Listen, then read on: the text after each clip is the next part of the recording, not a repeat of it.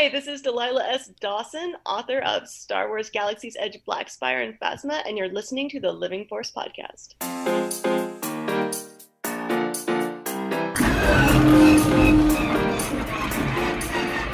Welcome to the Living Force Podcast. Be mindful of the living force, young Padawan. A Youtini production. They wanna wonder. Episode 20 A Crash of Fate Roundtable. Grown ups are talking. In this episode, the Youtini team talks about the latest Star Wars Galaxy Edge novel, A Crash of Fate, plus an update on the Youtini bookshelf, and exploring the mystery of Mar. Some moof milker put a compressor on the ignition line. And now, here are your hosts I have been expecting you. Dr. Corey Helton, Eric Eilerson, and Dr. Charles Hankel. Uh, yeah. I. The thing is, I'm not. I can lift things, but at a certain With your point, mind? Yeah, yeah. With, no, the mind is what leaves. I feel like when you're moving, like the body can keep going, but eventually your mind just starts to give up hope and starts to realize this is all you're gonna do for the rest of your life, and it starts to kind of like needle its way into your brain and say you're never gonna have a home. You're never gonna belong. What are you talking about, man? I'm talking about what moving has done with my brain, dude. I'm starting to see some of the effects. Tell that to Country Club. Oh, well, let's hope our audience doesn't on this week's episode of The Living Force, episode 20. Welcome, 20? everybody. Holy 20. smokes. We're 20. 20 episodes in. That's nuts. We've been doing this for 20 weeks. That's We are crazy to it's me. almost half a year of weekly episodes. Doesn't feel right? like that. No. No, but welcome. If you've been with us since the beginning, um, thank you. Because that's super cool that you guys have made us feel like we can kind of add something to your week by just chatting about the Star Wars and Corey Charles. Man, we put up with each other for at least an hour a week for 20 weeks. Just barely. Just barely holding on. Uh, but to fully introduce you guys to our new listeners potentially, my name is Eric Eilerson. I'm one of your co-hosts, and with me, as I said, are the doctors themselves. Dr. Corey Helton, hello, Hello, hello. and Dr. Charles Hankel. What's up, dude? Hey there. All right, and we are the Living Force podcast. Today, we are going to give you one of our slowly becoming famous roundtable episodes on Galaxy's Edge, A Crash of Fate. But before that happens, we have a little bit of news to get into. And in fun news, guys, I wanted to start us off with something not related to Youtini or the Living Force at all, which is maybe the biggest thing that has happened to Star Wars fandom in the last couple of months, which is Mar. Now, hmm. if you're listening and you don't know what Mar is, we're recording this on, for, for full transparency, Monday, September 2nd. So this past weekend, a woman named Mar, who was on Twitter as at Vibes with Cisco, which is pretty great, has taken it upon herself to watch the entirety, well, almost the entirety at this point, of the Star Wars saga and live tweet. And it has been some of the most entertaining, incredible live tweets because, dudes, she had never seen these movies before. She didn't know who any of the characters were. She didn't know any of the plot points. She still doesn't really know who the characters are. She still doesn't know who they are. Like, the names that she gives them are like my favorite thing. It's been incredible because it's been this like unifying force in Star Wars fandom of a lot of us in, in the community seeing this person who's like a unicorn, right? They shouldn't exist. They're they're Yeah. they're lovely and unique. They haven't seen Star Wars before. They don't know any spoilers, and they're old enough to be able to tweet and like have coherent thoughts. Which is crazy to even consider in this day and age. I mean, I mean, you know, inside glance, she probably knows who people are like Luke Skywalker. She knows the name Darth Vader, Yoda. She probably knows some of those people at least. Uh, breathe taker and old ass Yeah. wrinkly raisin man to be to be uh, specific. Um, but yeah, it's been it's just I just to, yeah I wanted to address Mara real quick because she has been making our lives with this stuff this weekend. And if you haven't seen her tweets, even if you don't have a Twitter account, head on over to Twitter at Vibes with Cisco. In her pinned tweet, she has links to all her threads. It's beautifully well organized, movie by movie. And uh, at this point, she's done episodes one, two, three, four, five, six, seven, and Rogue One. So Solo Yeah. and Last Jedi are on the table. And I mean, people are talking about trying to get her to Celebration.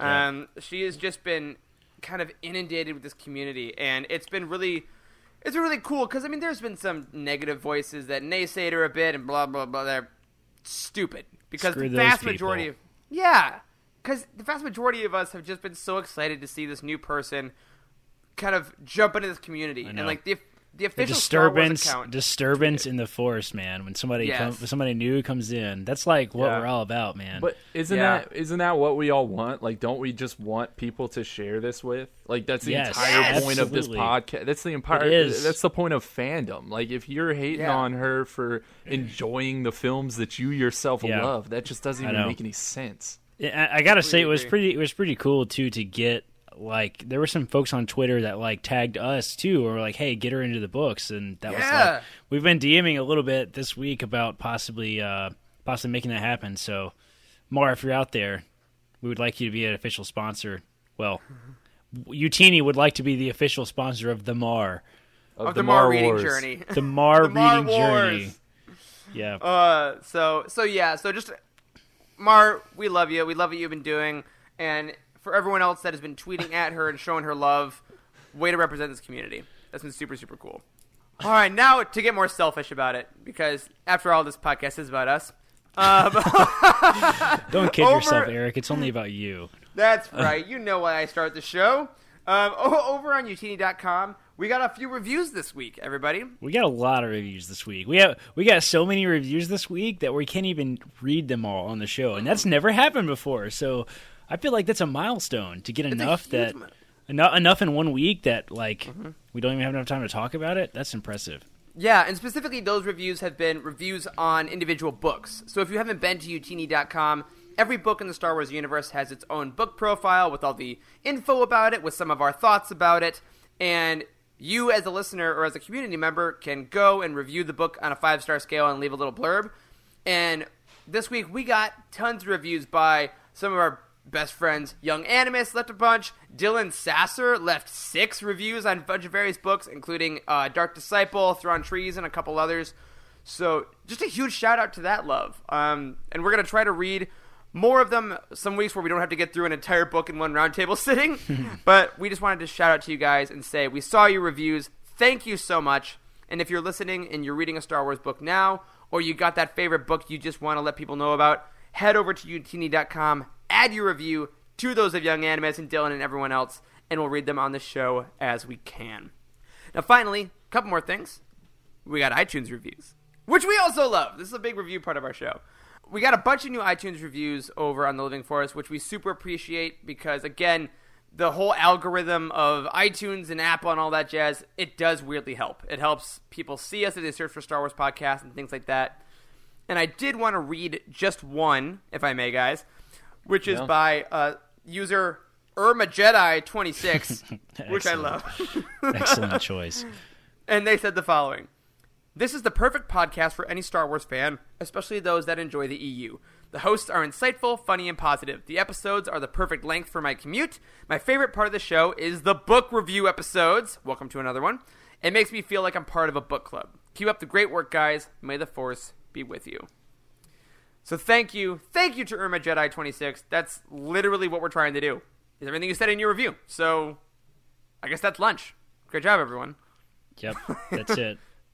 Thanks Yeah. a lot. Thanks a lot, man. It's really great to get feedback like this because, mm-hmm. like, that's why we're doing this in the first place. And I don't know, it makes you feel good. I, it's just it's cool that strangers on the internet have found us and like what we have to say. When you know, I don't really think we have that much to say, but I guess someone does. Yeah, which is cool. We all love validation. Why not? all right, last things before we get into this roundtable. It's a more expedited intro because we got a lot to talk about about this book. Corey, can you tell us a little bit about something that we're going to be launching at the end of September? Guys, the Youtini bookshelf is finally ready for launch. Wah! Thunderous applause! Yeah, seriously. So we've been promising that the Youtini bookshelf is coming out next month for like eight months. and we're finally here. We're finally here, and I'm super excited. You guys have played with it. It's really fun. It's really expansive. There's lots of different lists now. Expect to see some emails coming your way uh, about the bookshelf. If you're not already on our on our mailing list, then you got to head over to youtini.com and sign up. At the very bottom of the page, there's a place to sign up. But um, yeah, the bookshelf is coming very very soon. Yeah. We're officially launching the bookshelf on September 20th. Will it be the day that it totally goes live. So you heard it here first. If you want in, go to youtini.com. Yeah, it's gonna be awesome. You're you're gonna be able to finally have all your books you've read in one place, all your books you've owned but haven't read in one place, the books you want to read next in one place, all these things in one digital format Yep. that is beautifully designed for you to keep track of your reading order so you can read along with us. Yeah, if and if you haven't heard of this already, the Youtini Bookshelf is essentially like an online tracking program to keep track of what Star Wars books you own, what you've already read, what you haven't read, what you want on your wish list. It's a lot of fun, and uh, we we had an old version of this on our site you know, like a year ago, and we needed a major update, which we've been working on for like six months now, and uh, I'm really pleased, and I hope everybody likes it as much as I do. So, Yeah. get get ready, September twentieth. September 20th, log on. And a large part of why we've been able to do work like that is thanks to a couple people that support us over on Patreon. And we did get a new patron since our last recording intro. I think it was before last episode, but because of our Delilah Dawson interview, which, guys, by the way, I wasn't on that episode. That was great. Oh yeah, Well I, done. I, That never, was- I, that I never really got your feedback on that. Like, Yeah, I loved that. She is dope as hell. yeah, totally. Yeah, she was a lot of fun. And for full transparency, that interview happened because of Eric. So It did. It's very It did. sad that he was not able to be there. But Eric does all the work on the show. Don't kid yourself. Always happy to set stuff up, and I'm sure it won't be the last time we have her on. But yeah, super solid work on that, guys. And if you haven't heard that interview, one episode back on the feed, Delilah Dawson interview talks about Black Spire, talks about Phasma, all kinds of cool stuff. But because we didn't do new intros for those episodes, we wanted to say thank you to Adrian Carlson, who's our newest patron. Thank you. Welcome to the family. And we are still working on creating our tiers and rewards for Patreon. We have basically a rough draft of what we think it's going to be. Look at that. Keep your eyes on our pages in the next coming months, and we will be launching that with full new episodes of stuff, some little fun swag perks. So keep an eye out on Patreon, and especially for those of you that joined early, thank you from the bottom of our hearts, and your uh, your well-earned dollars will come to fruition. I promise. okay, I think that may be the fastest intro we've ever done. So we're gonna take a super early quick break, and then we are gonna dive right into Galaxy's Edge: A Crash of Fate. See you in a bit. Hi, my name is Frank and I'm part of the Youtini database team. I'm going to go old school back to 1992 when I was just 20. I was looking for a book to read at my local bookstore when a book caught my eye with the word Star Wars on the front. First thing that struck me was the cover art. Reminded me of the classic film posters from episode 4, 5 and 6. It had our heroes on the front, Han, Luke, Leia and Chewbacca, group of stormtroopers in battle, an Imperial commander dressed in white, and the background a menacing Jedi type figure which looked like lasers shooting out of his fingers. I flipped the book over and began to read the intro, five years after the, the destruction of the Death Star. And my first reaction was to put that book back on the shelf. You can't mess with the classics, I thought, and I walked away. I continued looking for a book at the bookstore that day, but I kept finding myself being drawn back to that very spot by the bookshelf that contained this mysterious Star Wars book that I wanted to know more about. I eventually gave in to my curiosity and purchased the book, and I loved it. I was hooked, and I wanted more. The book was, of course, Heir to the Empire by Timothy Zahn, and unknown to myself at that time, I had just taken my very first ever step into the Star Wars expanded universe that means so much to me to this day. If you'd like to find out about all of Timothy Zahn's Star Wars books, check out his book collection on youtini.com. Just click on the Reader's Guide on the menu and scroll down to Discovery Books by Author and you find it there. That's it, bye for now, and remember, may the Force be with you always. And we're back, and I'm sorry. sorry that that that clip took it out of me. this again? This We- beauty. We're back to this again. Eric, just- is that is that a single tear that I see rolling down your is. cheek? and I'm not ashamed of it. I'm just gonna let it go. And now it's gone. Good clip. But, ladies and gentlemen, if you have listened to these roundtable episodes before, you know that at this time I usually throw it over to Dr. Charles Hankel to run these. But we're going renegade. We are crashing in the forest of Batu, and I am taking over this roundtable. So we're gonna see how this goes, and if this is a total travesty, Charles, we will know you have truly the golden touch for roundtables. Job think- security. yes, that's right. Also, this is 100% full of gigantic spoilers. So if you mm-hmm, haven't mm. if you haven't hit the spoiler alarm yet, Matt, then do that right now. Spoiler alert. Spoiler alert. Spoiler alert. Uh, everything's under control. Situation normal. All right, so without further ado, here is our official Living Force podcast roundtable on Galaxy's Edge: Crash of Fate by Zoraida Cordova. So first thing I'm going to do, guys, I'm just going to read a quick summary of the book, then we'll do our ratings, and then we'll dive into some questions. So, A Crash of Fate by Zoraida Cordova tells the story of Izzy and Jules, two childhood friends who were ripped out of each other's lives far too early, and the wild adventures that reunite them on their one-time homeworld of Batu. Izzy finds herself in possession of a package that needs to be delivered to the mysterious Doc Ondar, and when that package goes missing, the seemingly star-crossed pair must enlist the help of local gangster Oga Garra, as well as a host of new faces that populate Black Spire Outpost. Throw in the reemergence of Izzy's old gang, which includes her ex-boyfriend no less, and you have a fast-paced heist adventure effortlessly interwoven with a beautiful love story. Sounds nice. So, It does. Classic YA, too. Classic YA. So, go around. You know how we do this. 1 to 10, don't tell me why, and then we'll see if it changes by the end of this. Corey, 1 to 10 on Crash of Fate. I'm going seven and a half. Seven and a half by Dr. Corey Helton. Solid. Very solid. And Uh, Charles. I might shock you guys here. I'm going to give it a six. All okay, right. that is a low ball from Dr. Hankel. It Charles is. gives it a six. All right. Um, I am going to stay pretty beautifully on brand and give it an 8.5 from me. Um, I really Not surprised. Oh my god, I just love the fact that we never discuss this before we come into these recordings, and one of us always absolutely adores the book and gives it like some outrageously high number, and somebody else is like, "This book is trash, it's awful." I'm giving it a five. Man, this is pretty close to I think what our our long lost Queen Shadow podcast was like. Which again, we now we can never discuss again because we want this recording to go well. We talk about Queen Shadow on more episodes than any other book, I think. Yes, That's true. Yes, we have. All right. So interesting. So Corey seven point five, Charles six, I have an eight point five. We'll go through some questions we came up, and by the end of it, we'll see if any of us can sway the other ones. We'll find out. Because again, our whole purpose at the Living Force, we want to love every single book. We want to love this world. We want to love these characters. Sometimes it just takes us. And we uh, we need a little push. So we'll see if that happens.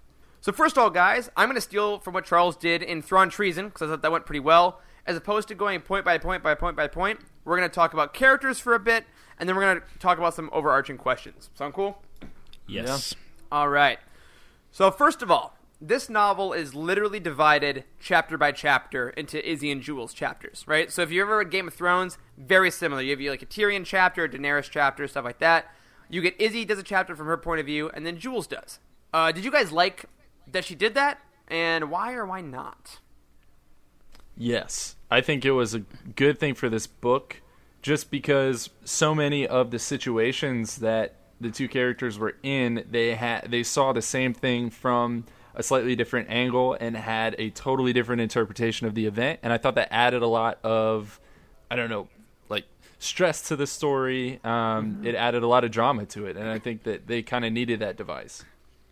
Yeah, I will echo that. I really enjoy uh, Star Wars books when they are sort of chapter by chapter, like bounce around from characters like that. A lot of a lot of the older legend stuff is like kind of that I fell in love with. It's why I got me into the EU in the first place. Is written like that. Like um like a lot of big series books are written like that. Like um, isn't the X-wing series kind of chapter by chapter characters, not like straight up hardcore switching back and forth? Yeah, maybe I'm it, maybe I'm no, wrong. it is. It is. Yeah. It, it doesn't say like the character's name at the beginning, but you'll get a whole chapter from Wedge, then a whole chapter Yeah. from Corran, then Yeah, there's, there's a lot of Legends books that do that, and like I fell in love with Star Wars because of the Legacy series book, and you get like a Luke chapter and there's mm-hmm. other character chapters, and I, I've always really enjoyed that, and like that's that's been a little bit missing, I think, from from the canon stuff a little bit. So mm-hmm. I really enjoyed the predictable back and forth nature of of Izzy and Jules, and and.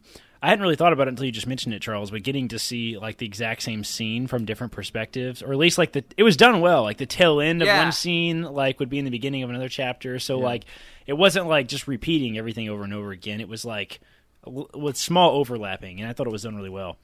Yeah, I agree because I think we we have seen some of the like you know multiple storylines. So in uh you know in something like Alphabet Squadron at the beginning of the book, we got when Chass and Wyl were with the other squadron before they met Yrica and stuff. But this one was literally like you guys were saying the same scene sometimes, and I thought that was really honestly a brave choice because it could have gotten monotonous. Yeah. And I applaud uh, Cordova for not falling into that trap. Um, but other than what we like about it, do you think there's any specific reason that she chose to do it that way? Because, like you said, it's it's pretty unique as far as it's gone out to literally title the chapters like that.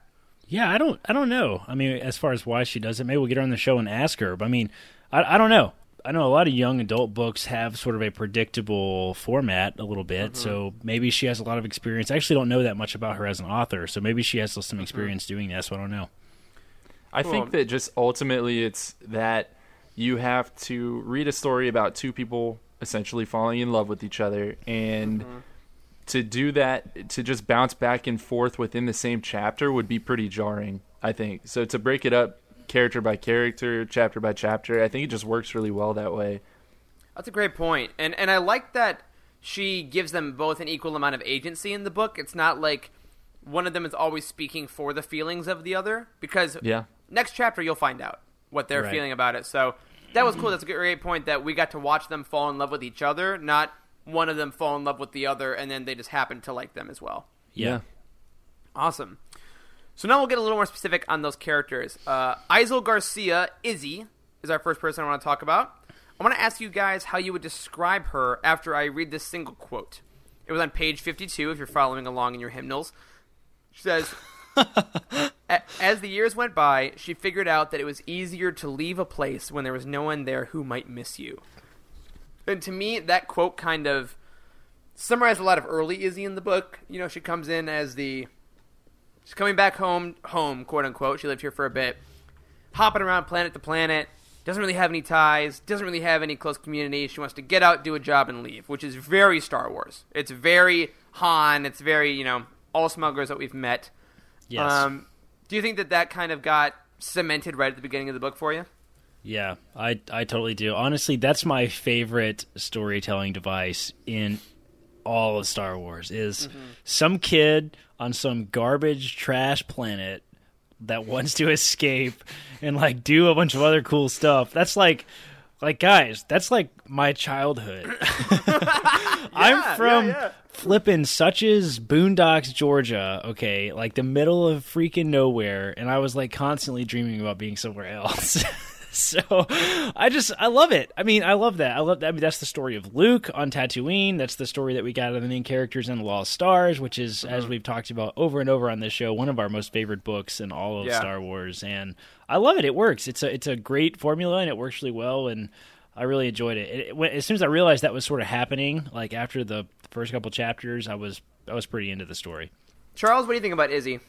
I was not a very big fan of Izzy, and Mm-hmm. It had nothing to do with the fact that she kind of bounced around and was kind of a smuggler type of character. Because I love those kind of characters. I mean, I love Mm-hmm. Han Solo; he's one of my favorites. But what I've had with Izzy that really frustrated me is I felt like she constantly defined herself by the people that were around her.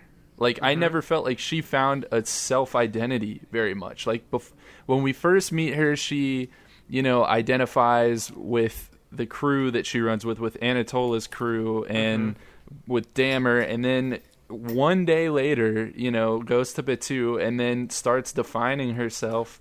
And this is just how I interpret it with mm-hmm. her new relationship with Jules. But I never felt like she really established mm-hmm. her own identity that well and anything that she personally stood for outside of relationships that she had with others. Yeah, I, th- I, agree with that. I think that's kind of Yeah. the point. I think that's kind of the point of her character in the first place, though. It's like that kind of classic coming of age. I mean, she's only eighteen too, so Yeah, that's the thing. I think I'm actually Charles going to agree with what you're saying. Um, and for me, I think it was just that was weirdly what, what intrigued me to her was was that she's not solid and that she's not finding herself yet. And I mean, yes. so I don't think we mentioned that yet on this podcast. If for some reason you haven't read the book, that's totally cool. Welcome. The entire story takes place in one day on Batu, which is kind of a huge, unique thing. holy crap, you're totally right. I've not even Yeah. realized that. A It all takes yeah. place on tw- in 24 hours. day. wow. And I think that by the end of it, Izzy definitely finds more elements of who she wants to be, but she's definitely not fully formed yet. I think she has room to grow. So I found that intriguing personally, but I can absolutely see how that could feel like a protagonist that you're not necessarily quite on board with. Yeah, I mean, I just So- like I agree that in some ways it's similar to Luke and what and whatnot, but like Luke has a cause. You know what I mean? Like, Mm-hmm. yes, he does Yeah. define himself a lot by the relationships that he has with other people, Mm-hmm. but he still has his own specific calling and his own specific cause. And I felt like Izzy lacked that. Yeah, and I think and I think maybe by the end of it, that's what we're kind of seeing her find is that she th- she thought her calling was to join this gang with Anatola and all them, and that clearly wasn't it. So within this day is the first time in her life that she's like, wait, maybe it's something different, which is what I think the epilogue gets to, which we'll get to obviously way, way later. Right. Um, now another question for you guys: Why do you think that Cordova chose to introduce us to Izzy and Jules, for that matter, as children in the prologue? Because the prologue of the story takes place when they're like five and six, and they're um, they're just climbing some of the spires on Batu. They get attacked by a giant animal, and then that night we are to we know that Izzy's family leaves. So why do you think that we got? Because it's it's mentioned in flashbacks. It could have easily just been done in flashbacks. But why do you think it was important for us to see these characters first as kids? Uh, maybe just to kind of see how connected they were like initially and how it seemed like their relationship was really just ripped out from under each other i mean I, I i will say though that while reading i did frequently think about the prologue i don't know about you guys but like mm-hmm. i Oh, me fre- too, i frequently thought about the prologue and one of the things that really frustrates me a little bit about the timing of everything is like I mean, I don't know about you guys. but When I was 18, I was not looking back on my six year old best friend like, wow, I really miss that person. This is the most important person in my life. And that's definitely how mm-hmm. it was treated. Like, but Yeah, as a, yeah, as for sure. A six year old, I mean, that's like first grade, man. Like, kindergarten, first grade. Like, I'm not even. I can vaguely. I'm not even sure if I can remember who my best friend was in in the first grade. Like, I can remember who my best friend was in middle school. I'm 26 now, but like, first grade that's like way back so for an 18 year old mm-hmm. to like fondly remember their best friend from being six and like fall in love with them and been like wow how did i not know this person all this time is is a little jarring to me just the age mm-hmm. range and i don't know that that that bothered me the entire book though I think that's fair. I think Yeah. that's fair. To to answer your question, Eric, I think that it could have been done in flashbacks, but what doing it at the very beginning of the book did was it allowed us to feel some of the pain that the characters were expressing immediately upon meeting them and kind of understanding where some of that was coming from as opposed to having to learn about that later. It gave you a little bit of an, an emotional investment. I think especially Izzy getting taken away Yeah. uh, by her parents. It, it gave you that upfront emotional impact that you needed to kind of start the ride through the rest of the book. Yeah, no, I, I totally agree, and I think that this what it did for me was it exemplified the idea of show don't tell, which I think I've said on here at some point, where I would much rather be shown why something is important than to have someone tell me why it's important. And I think that that short prologue, as brief as it was, and as you know, as young as they were, the second they met each other again, us as readers already knew how close they were. Already know, Yeah. already knew kind of how dire the circumstances were when they were separated. Yeah. So I think that was that was a really smart thing and yeah something that I'm, I I'm glad again, we got to seen i'm glad we got to see that like Yeah. before like like as far as it being a flashback or not i'm glad we got to see like their separation kind of Mm-hmm. initially rather than rather than later because that did really set the tone of like you know izzy's parents are up to something kind of sketchy and Yep. i like that Yeah, absolutely. Now, Izzy obviously evolves out of that kind of horrendous experience of being separated from her friend, losing her parents, all these things. She kind of starts to wall up. And for me, it kind of came to a peak with this little motto that she said. She said it on page 332. She said it a bunch of other times. Her phrase was, lying is a skill. Right? That comes up over and over. It's used eventually as a code word for more or less uh, later on in the book. But why do you think that she kind of holds that sentence so close to her heart? Or why, what does that mean to her? Lying is a skill. I think it comes from her mother is what it's ultimately founded in because her mother essentially was some kind of spy, right? Like some kind of operative. I I don't know exactly still Mm-hmm. Shady. what she was. shady stuff, yeah. yeah. But she essentially like worked for Oga for a while, worked for other people it seems like, went on these missions of some sort. Mm-hmm. And and really Izzy never had any idea about that, and yet she learned a lot of her own characteristics from her mother, and so I think it's just kind of coming from that. Now, as far as like what significance does it have, I really don't know. I really never got the significance of that line. Like, I, Corey, I, what about you? I mean, that it Yeah, I never mean, really landed for she me. She seems to really be struggling with identity and like like what is she supposed to have gotten from her parents a little bit? And mm-hmm. like I mean she has a very complicated relationship with her mother. And it's to me mm-hmm. it seems like one of those things that was like maybe her mother said a lot and like kind of drilled it into her mm-hmm. head. So she sort of repeats it to herself all the time and has only started to sort of think about what it actually means. Like like what do all these skills that my mother was obsessed with teaching me that I, I know like the back of my hand are part of me like what does it what does it actually mean so I don't know it's sort of like self-reflection a little bit to me is maybe mm-hmm. that's why she says it a lot but I did notice that it was in there a lot and it seemed to be sort of sort of like a catchphrase for her I guess I mean it kind of Yeah. sums up her whole life lying is Yeah. a skill Exactly. For me, that's exactly what it was. I think that because we mentioned earlier, you know, she doesn't she doesn't know who she is. She's still finding herself out through this day, through her whole life. And to me, lying as a skill kind of embodies her whole life up to this point, where she's been lying to everyone she's met because she's like, I don't know who you need me to be, and I don't know who I am, so I will just pretend to be whatever you want me to be. I will pretend to be the great girlfriend um, for for this one dude. I'll pretend to be a great gang member for another person, but I'm not any of these things. And I think at the end of the day, she was also lying to herself, was saying that I'm lying to myself every single day, saying I want this life. And it's only when she finally meets Jules that she can say, oh, okay, not only am I not lying to him about how I feel, but I'm also finally not lying to myself. I'm finally honest with myself about I'm happy with this boy for this moment, and I'll figure out the rest in the next moment. And I think that's kind of a especially for for a YA novel, right? I think that people reading this book, whether you be you know a 15 year old or a 27 year old man that's moving in Chicago a lot, like I think you kind of need that now and then to to just say I'm going to acknowledge the fact that I'm being honest with myself for just a second, Yeah. and I think that's okay.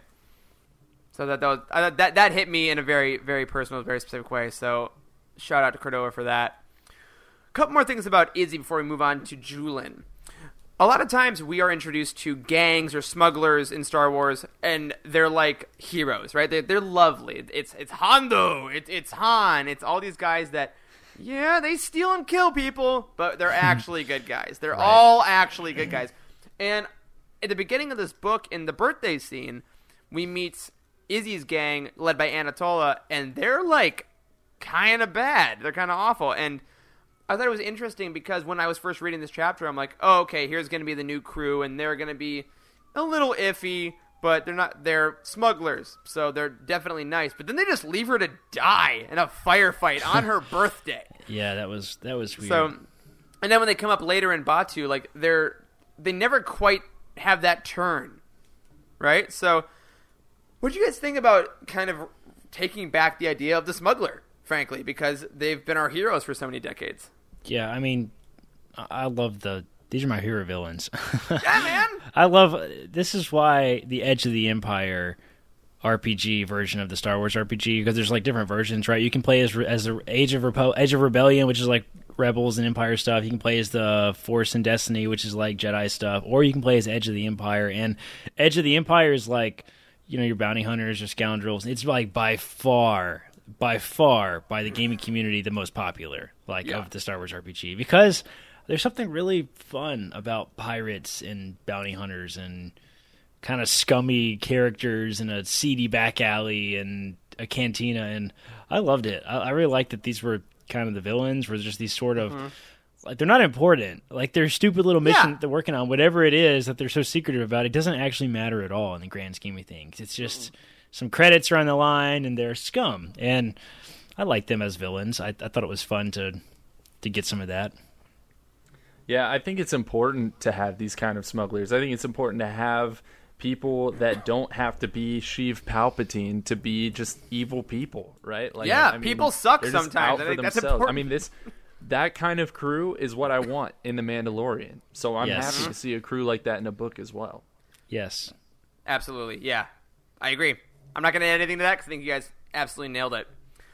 Last thing on Izzy, because at the end of the day, this is a romance book, right? And her feelings about Jules are very obvious from the start. We don't really have this big, drawn out courtship or whatever. Like, we're inside their heads, and we know exactly what at they're all. f- thinking. Apparently, you it know? only takes place in 24 hours. They're madly Right? in love by the end. So, Yeah, so oh, took- to be 18 again. That's all I gotta Oh, say. to be 18. And that's what I want to hit on, man. Because on page 80, she says, uh, referring to Jules, his brown eyes so dark that looking into them was like falling into a deep sea.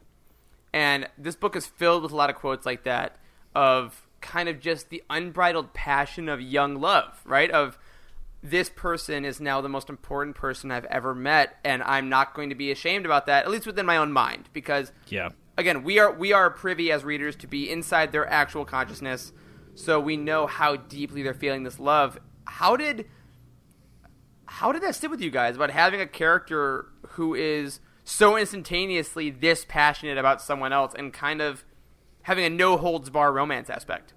I mean, it felt realistic, kind of what you Yeah. were already talking about. I mean, that is that that is how young love tends to start. There's honestly a lot of times, not to offend anybody, there there is a, a large element of lust to it. I mean, Yeah, and that that's sure. kind of how this came across. And you know, not to say that real things can't grow out of that, and that maybe Izzy and Jules do end up being together forever, and that could have been epilogue part two. I don't know. Yeah. but it, but it, I mean any of us who are older, you know, like the younger people who read these books enjoy them because they can relate to what they're currently living. And anyone who's older that's reading these books, we can relate to it because we remember what it was like. And it, I mean, that's just realistic. Totally. And it's funny because I mean, as you get older too, you you hear these couples in their fifties and sixties and stuff.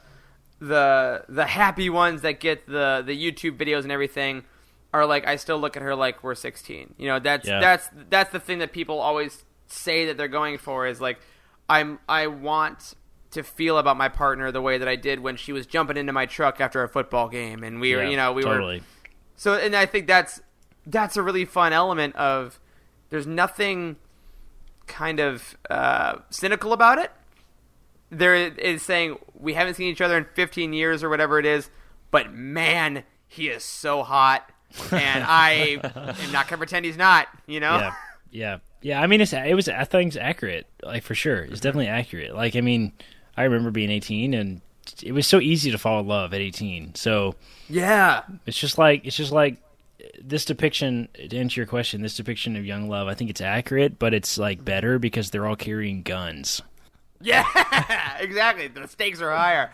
Yes. Uh, so to use this to segue into Julen Rakab, which is the full name of Jules, just a couple questions about him because a lot of the stuff for Izzy kind of applies to him as well. On this whole young love train, right? I'm going to go to our second question on him. When Izzy comes back, he feels as though he will instantly die for her. All right, the second he sees her again, his whole day has changed, his whole life plan has changed bam, right? We don't see him falling slowly. And I feel like as I was reading it, I was thinking that's kind of unique in Star Wars because we we see romance, right? But we usually see like Anakin and Padme, they fall in love as it happens. Yeah. Han and Leia fall in love and they start out, but with Jules especially, it starts out he is in love. Bam. There is no time for the falling because he knows this is the love of his life automatically. you know, speaking from experience, being from, you know, bumfuck nowhere, right? it's uh, you know, uh, Izzy sounds like a babe, and I Mhm. mean, you know, he's he's from this backwater planet. It, he actually talks about in the book how his he's got some slim pickings when it comes to, you know, companions and stuff. So I mean, I mean, I guess I get it. He fell head over heels. It's like the, you know, most attractive galactic stranger he's ever laid eyes on. So I get it. That's also not a stranger. Like it, it's That's got right. the allure of the stranger while still having the comfort of home. Yes, because you remember what it's like to have a six-year-old best friend. But you know,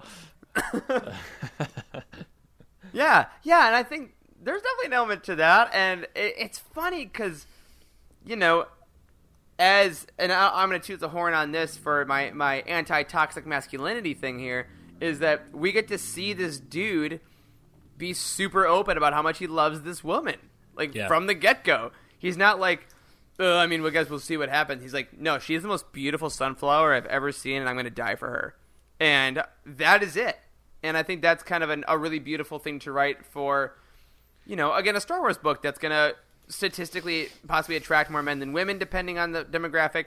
And to have young men read a story about a man who is not afraid to be so in love and so vulnerable from the from the start. Yeah. I think in the, in the larger scale, give me a lot of hope for the world. Yeah, I liked Yeah, I like great Jules. I think a lot better than I did Izzy. In fact, like Jules Yes. is definitely my favorite character out of this. I don't know what you guys think, but Mm-hmm. like, yeah, I don't Doc know. he's- Ondar is my favorite. Yeah, Doc Ondar, he was great. Ooh, we'll get to him in a second. Um, but yeah, Jules is just so I don't know, like transparent. I guess. I mean, Mm-hmm. I really appreciate that he's just like he is. How do I put this? He's like emotionally vulnerable without being like a whiny baby, which is Yeah. sometimes hard to depict in books Mm-hmm. in men because like that's a pretty fine line. Like you you can be you can be very emasculine, which Mm-hmm. is different than than just being you know connected with your emotional side. Like you can be unmasculine, which is kind of hard to write sometimes. I feel like Yeah, And- it, it's a difficult line, especially in the kind of cur- current culture of we're we're evolving and how people are, we're evolving and how we see people, and to have a character that is hyper masculine. I mean, he's a Yeah. farm worker, like he is very manual, he is very strong, but he is also very vulnerable, and not having those contradict each other. Like he's, and he's, never. he's- he seems very genuine with people Yes. and his emotions for them and how he cares about his friends and people he Mm-hmm. likes and how he cares about his sister and yeah I, like, I liked him a lot he was a great character yeah, Yeah, I think kind of what you guys are getting at is he shows strength without being like the aggressive Yeah. type that you Yeah. tend to see from like James Bond or you know those kind of older Right. films like Or he, Han, he shows you? Han Solo yeah he shows yeah i mean he shows an incredible amount of strength for a lot of reasons that you might historically not relate to being strong Absolutely. Now, what he does, though, throughout this book, he gives a lot of excuses for never leaving Batuu, right? Everyone says, Jules, why didn't you leave here? Didn't you say you were going to go a couple seasons ago and everything like that? Do you think there's a possibility he was actually waiting for Izzy to come back all these years? Or, uh, this is a leading question because you're going to know what I think. Has, has he accidentally created a life here? Has he, like, kind of stumbled into. yes An, yeah. we okay. were aggressively shaking our heads yeah, sorry. while Visual Eric on that. was asking that. six year old they were six years old he couldn't have Yeah. been waiting for Izzy that's ridiculous Yeah, no, I totally he agree. was scared he was scared to leave and he used her as a subconscious or conscious excuse is Yeah. the way i look you think at it. so you think she was involved at all in that decision making process I think she I think was he a used bit. it as a convenient answer to maybe maybe to himself because he did. It didn't sound like he necessarily went around telling everybody, "Hey, I'm waiting for this girl to come back," you No. know. But but I think sometimes we fool ourselves. Sometimes we have to pull the wool over our own eyes to convince Mm-hmm. ourselves that what we're doing is better for us when really what it is is it's more comfortable. And I think Yeah. that's what he was doing. Yeah, I mean, hey, speaking as someone who is also from like backwoods nowhere, Michigan, like the reason that it took me a lot of years to move to Chicago was I I had to find an excuse every year of like, oh no, it's just it's just one reason. Like I'm I'm working too much here. That that's why I'm staying. Or oh, I have this friend, and you know, you'll find as many reasons as you need that aren't just acknowledging, hey, I'm really comfortable and I'm kind of Yeah. scared of the unknown. And I think Right. that Jules needed that extra push to go off into that unknown. And there's also possibly the element of when he was six and Izzy left every day for a, a week, a month, a year. Like he went off saying, maybe it's today, maybe it's today, maybe it's today. And maybe that never quite, maybe he stopped checking, but it never quite left him, you know? So there's always that subconscious thing of, oh, right, I always did check if she was coming back. And then she does, and you're like, all right, I was right. But I do agree with you guys, though. I think ultimately he created a safe community of an easy job. No one's really rocking the boat, and he's very comfy. And comfort can be very dangerous, especially in Star Wars. yes Now, Charles, you mentioned a specific Ithorian that a few people have met, probably listened to this podcast already, in Galaxy's Edge, who is Doc Ondar, the man himself who loves his antiquities, who loves his artifacts. He is pretty prevalent in this book. yeah We we really get our first look at Doc Ondar here, right? As far as the Galaxy's Edge line of books and comics have been going, we get to learn a little bit about Doc. He has a lot of dialogue. He has some scenes. So a couple quick questions about him. Does the Doc list, as it said, um, which is basically if you screw over Doc, you're on the Doc list in Blackspire Outpost. You will not work for him, and you are basically known as a ne'er do well or whatever. Do you guys think that had weight the way it was written? Like, did it feel like something that actually mattered being on his bad side? A, a, a little bit. I mean, I, I, don't know. It was conflicting because he wasn't a gangster. yeah, no, he's not. Like, oh, he's not Oga. That's true. Yeah, Oga is a gangster, and it makes sense. Just makes perfect sense. You get on the gangster's bad side, you can't do business in town. But Doc is like, who is he? Is he like a? Is he an underworld trader? Like, what's his gig? Like, I don't really totally understand it, and that makes it hard to answer that question a little bit. Hmm. Yeah. yeah. From, from my point of view, I think I, I saw him more as the the black market dealer, right? Like Oga deals with a lot of your normal gangster stuff, like you're gonna go to her cantina, maybe you need someone taken out, you need like some dirty work or whatever done. Whereas Doc is literally like, I can get you the stuff you need, and if you're on my list, you will not have access to any of this stuff, and you Yeah. won't have. And I will tell people not to trade with you. And I think Doc is like old enough that he has some reverence. That like him and Oga definitely have a gentleman's agreement about. Mm-hmm. Yeah, you he's know, like the both- res- respected old time shop owner. Of like- Yeah. And Oga is like, I will shoot you in the marketplace. Did you guys watch uh, oh, uh, Luke Cage on Netflix? Did you ever First watch season I did, yeah. Okay, uh, Netflix is Luke Cage. Like, there's like the local barber that Luke works for. Mm-hmm. Like, he's uh, what's his name? I can't remember. Oh, I forget, but that is a great comparison. Yeah, so he's like a you know he's just a well respected community member. Like he's an old timer. Like a lot of people like refer to him with some kind of name like like Pa or or like Pa Papa or Mm-hmm. Pops, something like yeah. Pops. Yeah, I think that might have been his. Was that his I name? think it, it might have been the barbershop was Pops, Pops. I think. Yeah, yeah, something like that, right? So like it's just that person that nobody wants to mess with. So like just because they're so well respected and wise and they've been around Mm-hmm. for everyone, I don't know. I think what you said about Doc versus Oga is very. Uh, that's probably the most overwhelming evidence that made me think that the Doc list is not a big deal. The other thing is that in this story, we're told that essentially all the people that work with him are leaving, and the only other person besides Jules that we see that works for him right now is like a nine-year-old kid. or, Which is weird. I don't remember what was his name. I, I, I um, Pap wow. or It, do- Tam. it doesn't matter. It Yeah. doesn't matter. But you know, that was like there were people actively leaving working for him. So like, do I care if I'm on your list that where I can't work for you if I'm if there are people that are leaving anyways? You know what he kind of reminded me of in that in that regard was Varys from Game of Thrones, who had all like the little kids that would like run the rumors for him, right? Yeah, because he was like, his name is Tap. It Thank was you. Tap, yeah. Uh, but yeah, I felt like Doc was he knew every, he knew all the rumors, he knows all the information, and he won't move any. He won't you know shake any boats. He's not going to do anything horrible.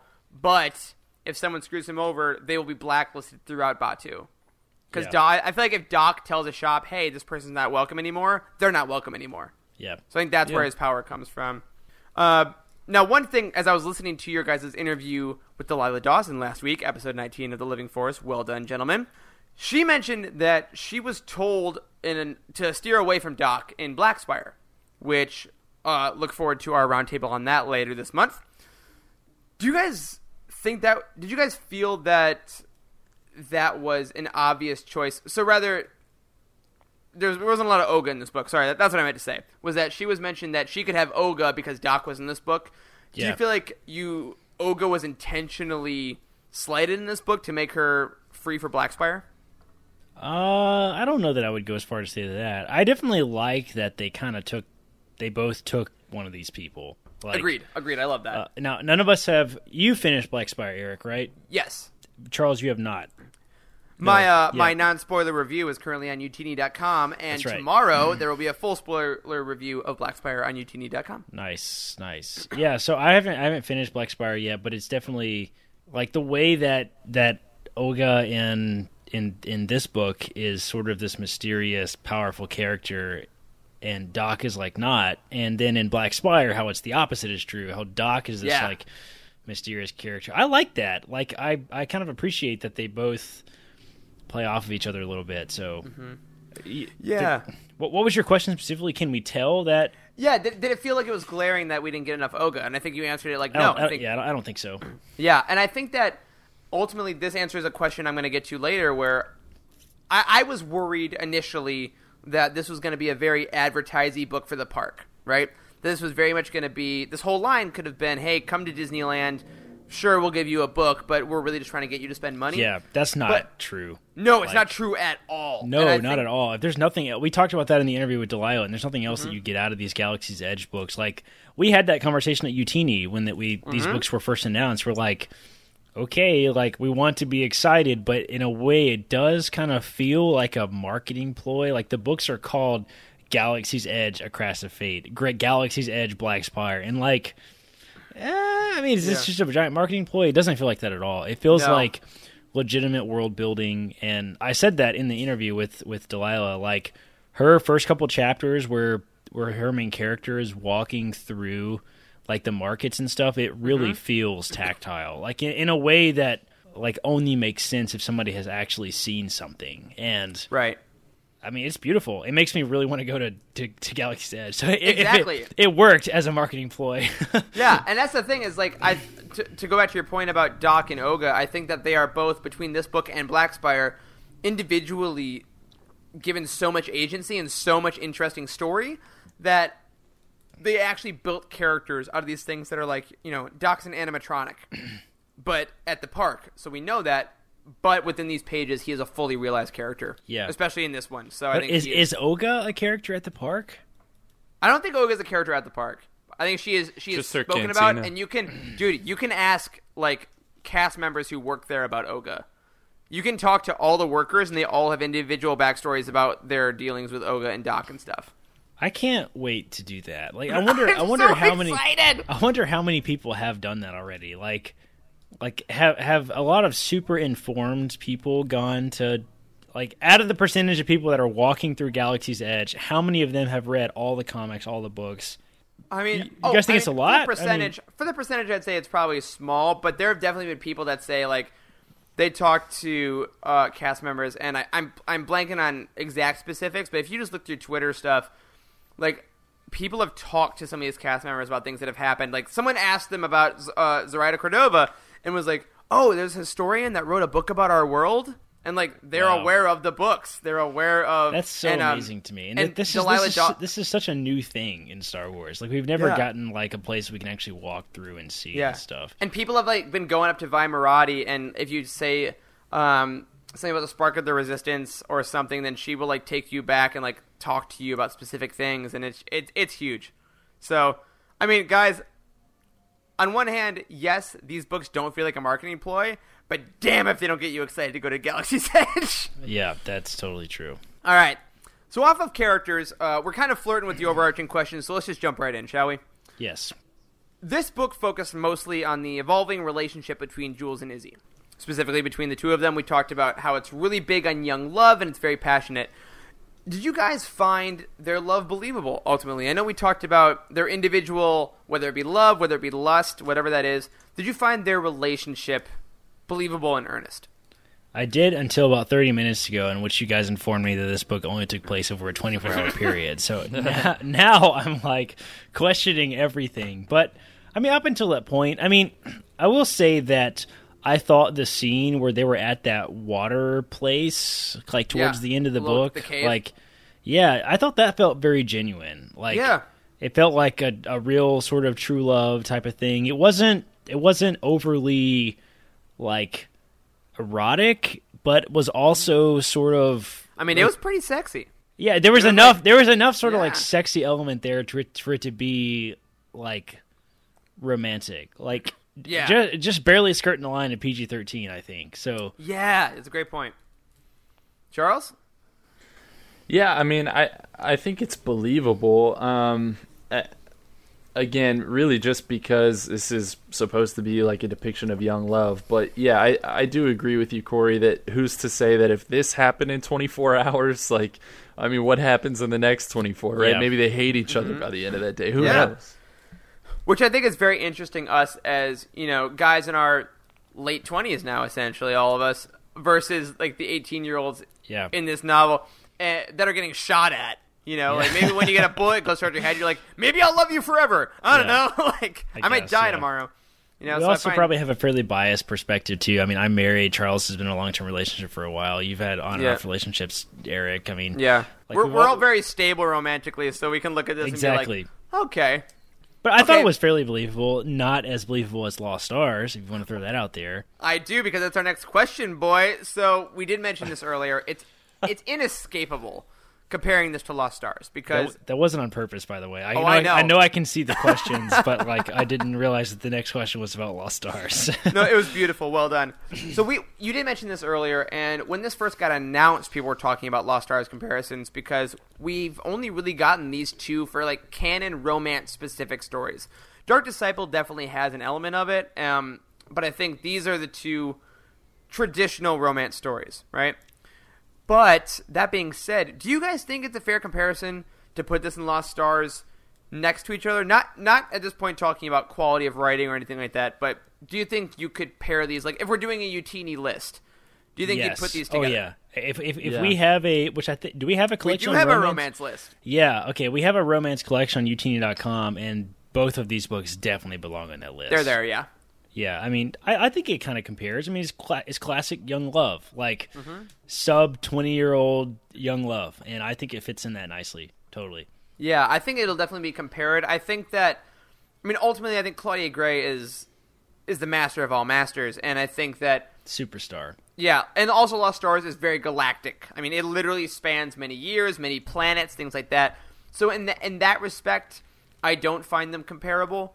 Mm-hmm. But I will say, if you did love Lost Stars because you're a human with a pulse and blood flowing in your veins, um, you can definitely get kind of shades of that love in this Yeah. book because I, uh, if you're looking for that specific kind of passion that um, Ciena and Thane have for each other, we kind of haven't seen that level of it. No. until this. I book. mean, there's less cave sex in this book, and that's a negative for me. So but there's almost cave sex. That's the thing.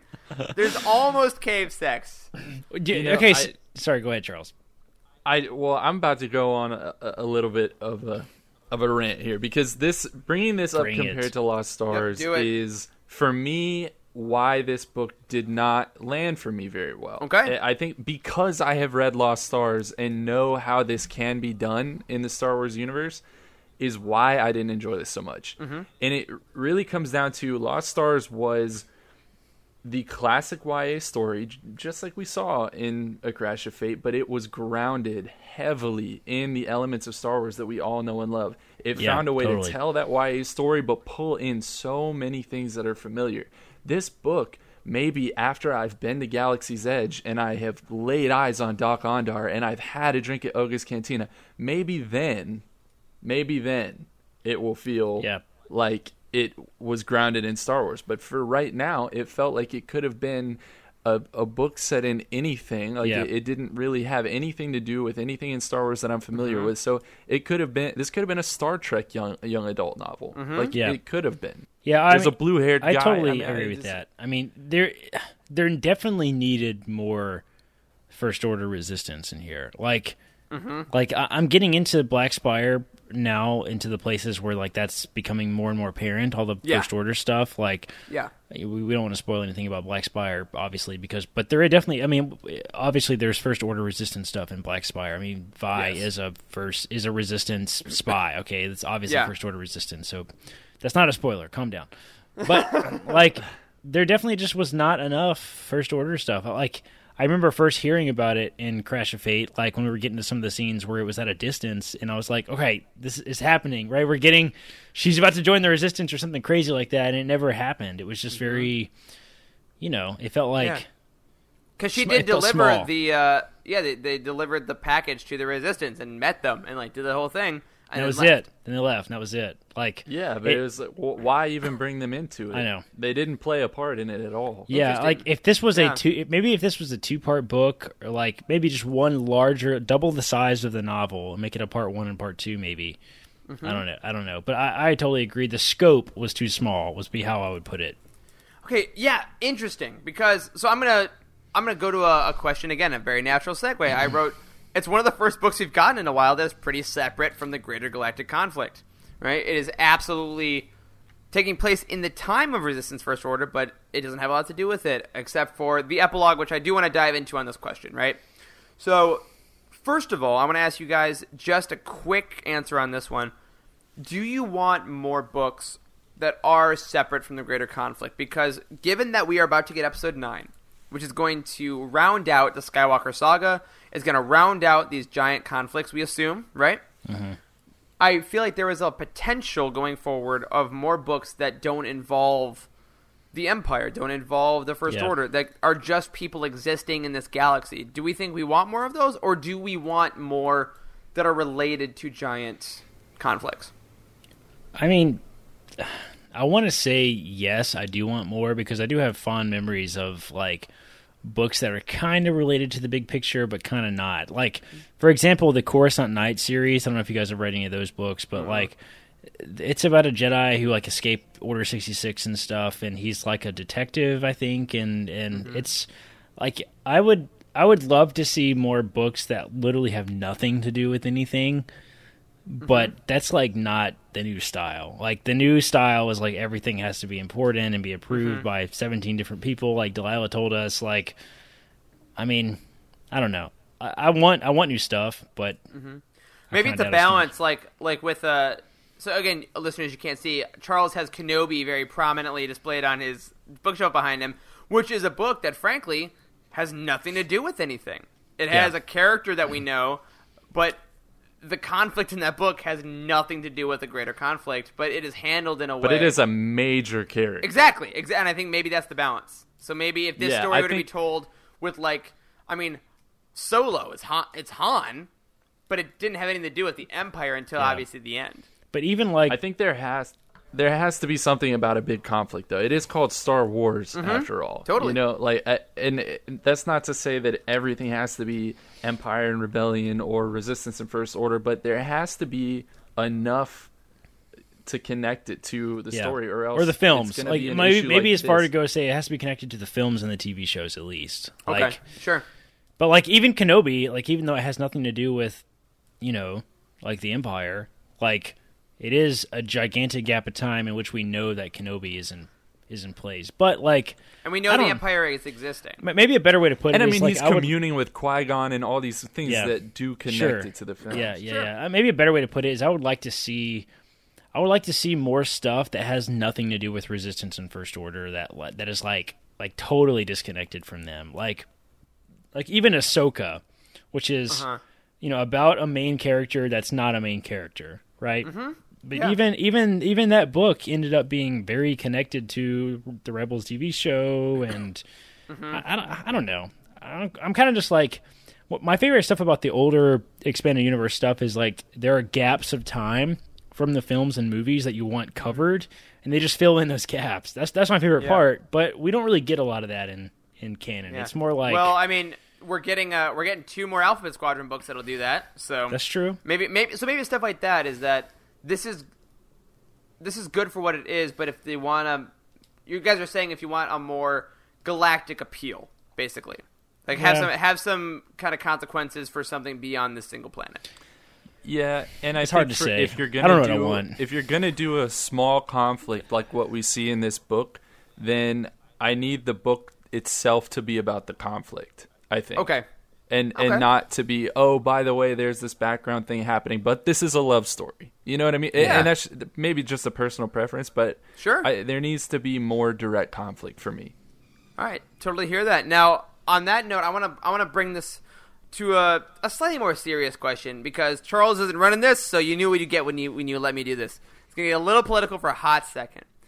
So, this book talks a lot about the Batuuans uh, and how they think about the First Order, right?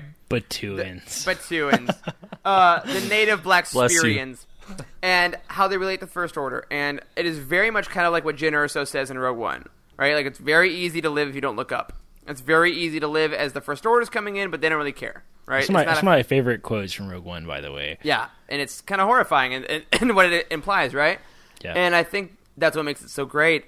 And in this book and in Black Spire a little bit, uh, when you get to that point, uh, listeners, there's a big there's a big part of those books that say the native people don't really care about the First Order because it's not affecting them directly, and it's and it's repeated over and over and over in both these books.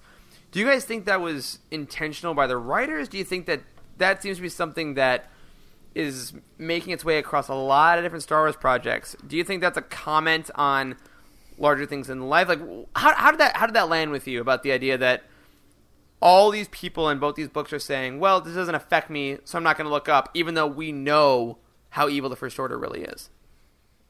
Yeah, I don't. I don't know. It's kind of that. I, I don't know how to answer this. It's hard, Like, man. It's hard. because it's the same thing. In this, this same commentary is very prevalent in the Clone Wars TV show, right? Mhm, There's like absolutely. the the separatist planets that like they don't care about the Republic because what the heck has the Republic ever done for them? But Yeah.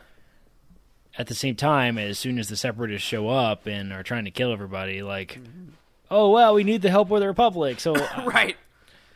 Right. We didn't know until it was me. Wh- what is your question exactly? Are you asking about like is this Was it purposeful social commentary Yeah. on our real life? Basically, 'cause- That's the because I think that ultimately, at, at the end of the day, for for me, the way I read it, right, from Yeah. my personal background, from my life, is that this these books are really encouraging empathy a lot. They're because they're Yeah. showing that if people don't care about a greater conflict Yeah. or a greater evil until it affects them personally. Then they will be doomed, essentially. So it's kind of encouraging, especially a younger generation, I see what you're saying. to be more empathetic. Do you think that's? Do you think this is intentional as I do, basically? Yes. I mean, yeah, uh, maybe intentional because. Uh, all right, let me put it this way: intentional because that's what the author cares about. Sure. Not not intentional because Disney has got some sort of bullshit agenda. Great. Okay. All yes. right? Yes. Right. I Okay, so completely I- agree. I- I Yeah. want to I want to clarify Let's that, say that. that. Like we at Youtini, I don't think we've never talked about this. I don't think ever, but I don't think any of us think that there's some sort of hidden agenda with Disney and the media. No. Like that seems stupid. They Disney cares about making money and that's it. Like yeah. I mean, we'll l- let's be, let's be frank. It's a company. They want to make good media. They care about Star Wars. They want to Yeah. make money. Like Yeah, but the authors can then simultaneously do that and put in messages they believe are worthwhile And Yes, and I think I think that in and of itself is social commentary, like Yeah, about agreed. our current state, because people that are writing are are, are probably a little more connected and they're Mm-hmm. educated, and so yeah, I, I definitely get that. I mean, like it's easy. Like, you put it well. Like it's easy for us to look at like these backwoods people on Batuu talking about the First Order like it's no big deal and it's beyond their scope, and we all know that that's not true. Like, Yeah. we know that the First Order is very capable of showing up and killing everybody like no big deal. So Yeah. So Yeah. I, I just thought that was very interesting, and I think to put a little It is a, it is a very. It is an comes out a interesting question. Yeah, so just something to, just something to think about as you're reading. All right, last couple things here. This book is called A Crash of Fate, right? And on page 74, I want to read a quick quote and then talk about the title just a smidge.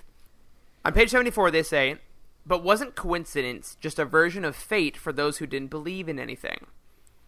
Which really struck me because nothing's accidental in Star Wars, right? Like everything is kind of connected. It, the universe is literally based around a magical force that can connect things. So what I want to ask you guys is do you believe the fate in a crash of fate is the force? Do you think it, it was it was the force that brought these two together? Do you think that fate means something else? What what do you feel about this this specific title and how it might relate to the greater mysticism of Star Wars? Uh, That's that's, a a, heavy big question. question. Yes. That's a big question. Your turn, Um, guys. this this is how authors feel when they come on the show and we ask them what their their le- legacy yeah, is. exactly. I think my answer to this is: Are fate and the force the same thing? No, but the force, one of its byproducts, is people's fate. If that makes sense. Ooh, I love that. Okay, because and I'm gonna leave you. I'm gonna leave you with the words of Chirrut, All is as the force wills it, which speaks towards fate. Think about it. That's one. No, That's, one and the same thing. That's good, man. Yeah, I mean, I, I, I definitely agree with that. Like, what is the fate in Crash of Fate? It's super hard to answer. Like, Mhm. I don't I don't really know that there is, Uh, and the the whole like, does the force control everything is still a very philosophical question for me. Like, Absolutely, yeah. be- because like it's very similar to like the you know if you believe in a higher power, which like you know we rarely talk about our own personal religious beliefs and stuff. But I mean, I do. I believe in a higher power, Yeah. and it's like I frequently think about the question like how much. What is free will, right? Like, Yeah. and, and that's an important question in Star Wars. It's like, does does everybody actually have free will from the force? Like like there's that you know the quote like everything is as the force wills it. I mean is it though? Like is there actually a balance? Like what what power does the force have over everything is one of my favorite questions to think about in star wars because it's like the question. It's Yeah, the whole because- premise of luke's perspective in the last jedi. Yeah, because ultimately, idealistically, the Jedi should just be listening to the Force and acting, whereas the Sith are actively trying to bend the Force to their will Right. to kind of erase Yeah. that destiny, to But who's erase to say that if fate. you can even do that? I mean, Who it- knows? you you have asked one of the biggest questions in life, just with a Star Wars twist, Yes. and it's uh, it's so hard to answer. Here's my here's my question to fire back at you. What is the crash that they're referring to in a crash of fate? yeah oh, to me, I think it's it's them crashing back into each other's lives. Quite like, Mm. quite metaphorically, it is them. you're a poet eric Yeah, thank you very much. Uh, but yeah, it's them crashing back into each other's lives. It's it's all. I mean, a literal crash. She needed her ship repaired to get off the planet. But uh, what, what do you think the title means the crash of fate a fate what is that I think for me, it, it's it's double because I do think there is a literal meaning of her crashing on the planet brought her back to this part in her life she would never think about. So it's kind of fated. She would always come back here no matter what she thought she would ever do. It's like how you always try to run away from your hometown, but then it sometimes you just end up there, and that's actually where you're supposed to be the whole time. I mm. also think there's a possibility of the metaphorical crash of the two of them being at this crossroads in both of their lives. Jules is should I stay? Should I go? What am I going to do? Izzy is do I join gangs and kind of follow my mother's footsteps, or do I go back to where I came from and rediscover my roots?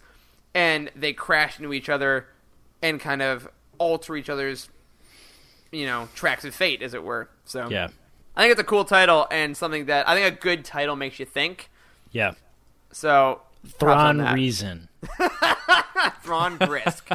all right, two more questions, y'all. First of all, the quote gets repeated a lot. Everyone on Batuu is either looking for a new life or running from an old one, which is a great line, I think. Yeah, that's a great, great line. I, I hope that is just like printed on a sign somewhere in Arabesh. In, It should. Oh my god, that'd be cool. Yeah, looking for a new life, running from an old one, which I think honestly can be attributed to any of us when you go to a new city. Like when you guys went to med school, like you're looking for this new chapter in your life. Like whereas I know some people that have gone to graduate schools that are just trying to escape from not being successful in their current lives. That's like, that's a good point. Yeah. you know. Um, do you guys think? And th- so in this book specifically, do you think that's true? And how does that apply to Izzy and Jules individually? Which which one are they? Uh, good question. Yeah, I don't know. Izzy hasn't figured it out yet. Like, I don't think I don't think she knows what she's doing. Whether she's trying to escape something or find some new life. I mean, I don't think that Izzy would ever be satisfied becoming some backwoods farmer on. I agree to that. I. yeah, I agree. I, I think they're I think they're gone. Personally, to to jump ahead, they're leaving Batuu. Yeah, In my opinion. yeah, yeah. They I got a ship. Which that kind of implied that at the end, anyways. Yeah. But I don't know. I think you hit it uh, like right on the head whenever you kind of opened up with this question. I think it, they're kind of inherently related. Like if you are running from your old life, then you're looking for something new, and if you're looking for something new, then you're running from something. So I, I mean, I think everyone is a little bit of both. Yeah, and I think that makes Batuu and Black Spire specifically kind of a beautiful sanctuary for that. It says, you know what? We're going to be here. Come to us when you need us. Use us for whatever time you need, and then off you go. Like it, it's acknowledging that people are going to be transitory, and to be super meta about it, isn't that kind of like what Disneyland is sometimes? Like, you know what? Yes. I'm freaking out. I just need to go here for a bit, where everything is great, Yeah. and then I can go to the next part of my life. So that's Yep. definitely how I'm going to be using it whenever I go. Interesting. All right, and finally, this is a Charles question. The last one is Charles as well. This one is Charles. I want to give you props, man. Uh, you said the entire crux of the story is finding acceptance, love, and ultimately family in a galaxy where you have every reason to feel alone. How is that theme presented in this novel, and how does it relate to Star Wars as a whole? Two quotes on this. Page 223, they say, Do you think that we're supposed to understand our parents? I think we're supposed to at least to know who they are. Mm-hmm. And then 325, it says, You can choose which parts of your parents you keep. Which I think is kind of a heartbreakingly beautiful quote, especially Yeah. in in the time we're in now. Where our our generation, I think, especially, right?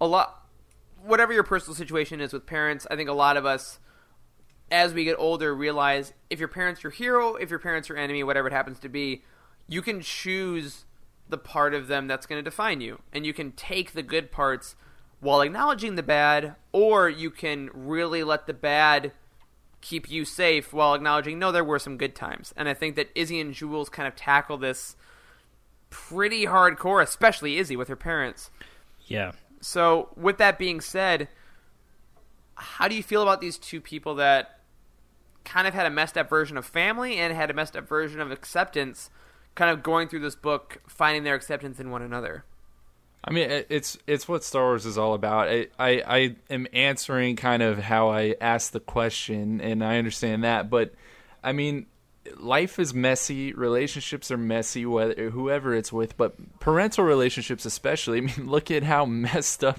the Luke and Darth Vader like yeah relationship. There are very is. few people in Spoiler Star alert. In general that have a normal parent relationship. Most people's parents are dead. Yes. Or There are- I was like, I was just for thinking the about opposite that when you were reading this question. I was just Like- like, man, there are a lot of orphans in Star Wars. I've not really thought about that. it's before. narratively easy it gives you it gives you a big defining moment and you don't have to write the parents into it Yeah, that's true. Yeah, Yeah. but but I think that like I mean the hero's journey just to go back to even just the New Hope. I mean it's it's all about leaving behind what is familiar and finding your place out amongst the stars in the greater galaxy. And maybe we're not hopping onto Millennium Falcons and flying off to other worlds, but we are venturing out into the world and we do have to find family. You guys are my found family. Yeah. Right? Like that that's what life is all about and I think that that is what we see in this story um, and what we see really in in every story from this book to rebels to a new hope with the Yeah. big 3 it's it's just a major major theme absolutely Totally agree. All right, man. Well, I, I mean, that's all the, the main questions for this one. So I want to hit a couple Easter eggs, and then I wanted to bring us back around to some final thoughts and some final ratings on this book. But first of all, some Easter eggs in this book. So this book's a little weird for Easter eggs because I thought about writing down some shop stall names in Galaxy's Edge, but that's not really Easter eggs when it's actually part of the whole marketing scheme, right? So there's a ton of things Yeah. you can see in the park at Galaxy's Edge. There's drinks you can order, shops, creatures, etc. But there are a couple really cool specific things. Page 43 to start out. Jules talks to his speeder, just like Will Lark from Alphabet Squadron. So I like Yeah. that personally because you know my boy Will, I would die for him. Of course you do. Um, on page 126, this is the biggest one for me. We meet Nate Gritonius, a character who Jules saves on the streets as Nate is getting beaten up, and he has a lot of weird collectibles with him. Do we think he's the Force Collector? Holy crap. yes I think he's the Force Collector. 100% Do you guys really think so? Holy 'Cause- crap. 'cause That's Force a Collector- big thing, man. Because at Comic Con, they put up the the Force Collector cover in the Galaxy's Edge line of books, and I'm like, he meets this random dude who gets a name, and he just happens to have a lot of cool trinkets with him. That Nate- kid, lo- he looks like a Nate on the cover. Nate Gritonius. I think it's the He Force Collector. straight up looks like a Nate. Like if I had to pick a name for him, Nate would be in my top ten. Calling it right now. Then I think it's Damn, Force Collector. Eric, I'm impressed. All right, couple other things. Uh, page 259, Izzy mentions living on Glee Anselm for a bit, which we love. Homeworld of Kit Fisto and Tobias I, Beckett. yeah. I love that's my favorite story. I think in uh in myths and legends, Yeah. myths and fables is Glee Anselm because that's that's a fun word to say. Gleon Mm-hmm. Psalm, like the way it's spelled and to say it. I like that. So a fun. lot. That's one of my favorite parts of uh of Solo. Gonna go back to Glee Anselm and learn to play the valachord. What a great, what a great movie. Make Solo 2 happen. Yes. Couple others. Joh Yowza is said to perform at Oga's. He's the singer from the Max Rebo band in Return of the Jedi. Oh my god, that's Bringing him back. amazing. Uh, Cookie, the chef at Oga's, was the chef at Maz Kanata's castle in Force Awakens. Yeah, I noticed that. love it Uh, a couple more. Page 244. A screwdriver is mentioned, which is odd because they're usually hydro spanners, right? Are there screws in Star Wars? There aren't even buttons. Charles, you wrote this and it's bugged you. I mean, no, because the if you go and look at like costume design, behind the scenes stuff, they actively try to keep buttons out of Star Wars because it's Yeah. too real world. But Yep. they have screws. Yep. Yeah, that has Ah, been a okay. major complaint amongst people that are very familiar with Legends about some of the canon authors, is they have used Screwdrivers, restrooms, things like that. yeah things like that, and mm-hmm. and like to me, it's a little that's a little pedantic. I mean, Yeah. it's it's arguing semantics, and it's kind of stupid. But I, th- I mean, I, I get it. I guess like should she should she have used hydro spanner instead of screwdriver? I guess. Uh, yeah, look at my neck beard. Yeah, she, she used screwdriver. She's not a real Star Wars fan. I mean, come on. Like, okay, what do, ultimately, we what do you do? we no know what one's it means. saying whoa, whoa, whoa, whoa, whoa. No one's saying she's not a real Star Wars. No, I know you guys aren't, The but there are people point out there that are saying that, and those people are stupid and wrong. Okay. Yep. There may be, but but I think it is it is true though that like listen when I'm reading a Star Wars book and I and I see the word bathroom, it does throw me. It's like only because we're so trained to say things like refresher. Refresher but and Legends. at the same time, you're telling me that in in thousands of plan- millions of planets and, and trillions of beings, there's no such thing as a screwdriver. I mean, come on. Apparently not. Not yet. All right, two more. Page 290. Jules calls Damara Slimo, which was first hurled by Anakin in Phantom Menace. Love a good Slimo callback. Yep. And finally, page 325, one of my favorites. Izzy strung up Jules' family ring above the console of her ship, just like Han's dice. And she even says it's for luck, just like Yeah. Qi'ra. Yeah. Wait, I have I have one more for you guys Oh God, hit us, because I Charles. forgot to put it in here, Eric. So this is I'm throwing this on Eric right Do now. it. Uh, within, I think that I have this theory Mm-hmm. that Zoraida Cordova was just sitting there watching Empire Strikes Back in the background while she was writing a part of this book because in like a four or five page span, we get several names of drinks and like a band and different things, and it is. Uh, the fuzzy tauntaun, Yes. the frozen wampas, the Bespin fizz, and then the carbon freeze. Literally within like four pages. That's and I was just like, "What is going on?" Reference another one. Oh my god, dude! I need when I go to Galaxy's Edge, I want the four of those in a shot glass flight in front of me, and I'll just take them all before our live show. It'll be Yes, great. let's go. The Let's go Empire to Strikes Blackout. yes. That's what that is. let's go to Galaxy's Edge next year and just get wasted. That'll be successful. Oh wow, what a hypothetical thing to say, Corey, and that's actually gonna happen. oh my god, I can't, I can't flip and wait, guys. All right, so all that being said about a Crash of Fate, we talked a lot about the characters. We talked a lot about a lot of things that weren't necessarily involved in the plot because, again, like I keep saying on these shows, a lot of these canon novels are more character based than plot based. So I think that's where the heart of this book lies. I'm Yeah. gonna go around. Let's get our final possibly adjusted ratings of this book if you wish. I'll start. I'm going to stick with my 8.5. Really enjoyed this book. I might go back to it. Uh, let's do reverse. Charles? I will be brief because I think I've made all the points that I want to make. Mm-hmm. Um, but I will say if I was if I was rating this as just a young adult novel, 8 Mm-hmm. Since I am rating it as a Star Wars young adult novel, I'm sticking with my six. Okay. Corey? Yeah, I, don't- I don't know. I, I need to honestly probably do like a real breakdown of like my score to give you like an honest, honest, solid, objective answer. But I mean, I think seven, seven and a half is still pretty fair. Yeah. Like, I mean, to you have to look at I have to look at the other books that are in my head, like in the ranges above and below. Like, so is it you know eights and nines or Tarkins and Lost Stars? Like, is it in the same category of those books? No, like I don't think so. But like, is it bad? Like.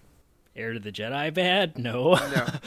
right. So, you know, Well, like, to- so I mean, seven, seven and a half, I think is pretty fair still. I mean, I, I always welcome more romance in Star Wars just because there's not a lot of it, and and that's like a Right. super popular genre. And we have the Reylo community on Twitter is like Mm-hmm. super big, and like I don't know, that's a that's an important part of Star Wars. So bring on the romance, and I'm happy to see that. So even if even if the stuff we get is like not like nine, ten out of ten quality.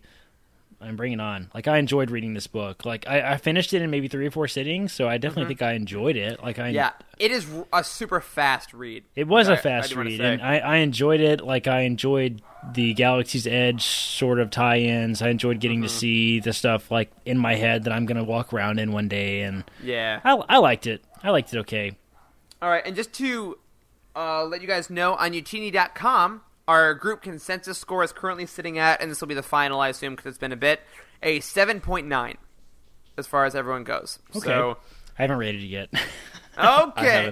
well, everyone else rated it with me, so we'll see what those two guys do. And hey, if you loved this book or didn't love this book, add your community rating to the official book profile of Galaxy's Edge: A Crash of Fate, and let us know what you thought. That's another one, guys. We did it. We did it. We did a one show roundtable. We said we were gonna. We did. It, I mean, given it is like fifty percent longer than any other episode we normally do, Exactly, So, I don't know if it's fair to say that we had one episode or like you know two really short half episodes. But Yeah. Well, we'll see what this happens with Black Spire. I'm I'm gonna say right now we're probably gonna go back to our two episode format. I think Uh, so. I mean, it's, it's a longer is- novel. and it's important. And Delilah Yeah. Dawson is quickly becoming kind of a superhero. So Yeah, so get ready for that. We have another interview coming out um, soon with some with some cool mystery guests. We have some great more uh, episodes kind of in the pipeline. Man, it is a great time to be a Star Wars podcast. I'll It tell you such- what. it is such a great time to be a Star Wars podcast, and I, I got to say, guys, like I feel really blessed and thankful that we've had as much like success with getting people as we have, and like, Mm-hmm. I mean, I know that Youtini is a little more connected because we've been around for a little bit longer than the podcast has, but like getting folks like Delilah that are come on to the show and and are willing to talk to us is, I mean, it makes me feel like really important, and that's not true at all. no, but I hear no, I hear you saying it's, it's cool fun. feeling. Yeah, it is really fun, and it feels like we're getting somewhere. And like, I just feel really thankful that we have like as many fans and as as many people that are willing to help us and talk to us and stuff. And Mhm. it's been a it's been a great twenty weeks, and I can't wait to see what what what a episode one hundred and twenty looks like. One hundred percent. And between now and then, we'll do our podcast from Celebration. We'll do our episode nine reactions. We have so much going on. And to all you listeners, thank you because without you, we wouldn't have made it twenty episodes. We wouldn't be making it the next one hundred. So thank you for listening. Thank you for tweeting out your support. And like anytime we see something on Twitter, we always share it with each other in our Slack channel because we're like, this is so cool. We're so Yeah. excited that people are Yeah. talking about us and reviewing on the site. Um, and it really means a ton because, again, like Corey has said many times, he started Youtini because we were pretty sure we're the only people reading Star Wars books, and man, is that not true. Not at so, all. So thank you all for your support, and we hope you liked Crash of Fate. And please, again, let us know. But on that, my friends, that'll do it for another week's episode of The Living Force. If you are a new listener, don't forget to subscribe to this show, please, wherever you get your podcasts, and tune in every week to hear us at Youtini talk about the Star Wars Expanded Universe. Please leave a review on iTunes, thank you to those who already have, to help people find us, and head over to youtini.com for reviews, articles, and comprehensive book profiles on every single story in the Star Wars galaxy. If you're looking to buy some books and want to help support the show, look up your book on Youtini, click the Amazon link on the profile, and we'll get a few cents to help keep the lights on. If you'd like to help us out more directly, f- find us on patreon.com slash youtini, where you can join our amazing patrons. Thank you to Dylan Sasser, Adam Dyson, Timothy Dunlap, Rural Farm Boy, and Adrian Carlson. If you want your thoughts on the show, email us at livingforcepod at youtini.com, tweet at us at livingforcepod, or join our Youtini Discord community by going to youtini.com slash discord. You can find us personally on Twitter at Eric Eilerson, Corey's at Doc Star Wars MD, Charles is at C Henkel. A special thank you, as always, to Matt Davenport, our amazing editor, Freddie, our producer, and Wes, our community manager. Thanks to Corey and Charles for podcasting with me, and as always, may the Force be with you. There is no hatred. There is joy. There is no division. There is union. There is no apathy. There is passion. There is no gatekeeping. There is community. This is the Youtini Star Wars fan code. Embrace it, live by it, and above all, trust in the living force. That's all for this week. Join our community and surround yourself with like minded fans by visiting us online at youtini.com. Until next time, may the Force be with you.